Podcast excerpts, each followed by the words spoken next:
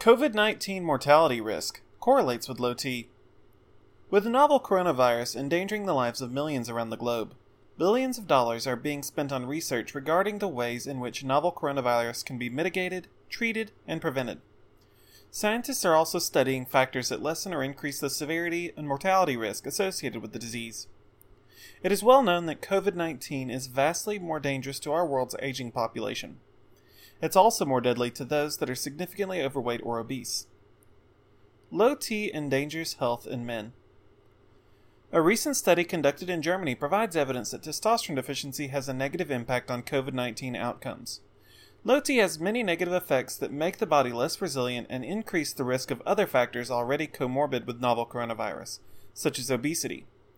Testosterone deficiency increases fatigue, lowers strength, increases body fat, and is associated with increased risk of dangerous and potentially fatal cardiovascular complications such as hypertension, heart attack, and stroke. Testosterone deficiency is also strongly correlated with age. It's very likely that the double whammy of age related physiological decline and low T increases the risk of death associated with the novel coronavirus. German study analyzes effects of low T on coronavirus patients. Researchers collected data from the first 45 novel coronavirus patients that entered ICU at the University Medical Center Hamburg Eppendorf, 35 of which were men.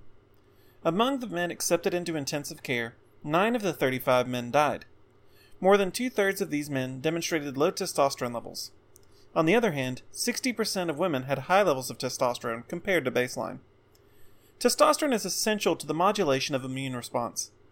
Previous studies have shown that high testosterone levels in men reduce the effectiveness of flu vaccines because they weaken immune response.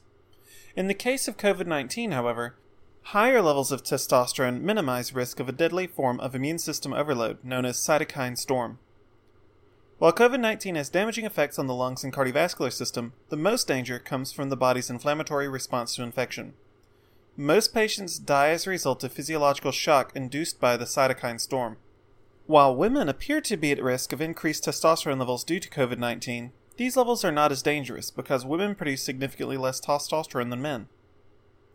Men are more likely to die from respiratory illness than women. This research is vital because the current body of evidence suggests that novel coronavirus is more deadly to men than women.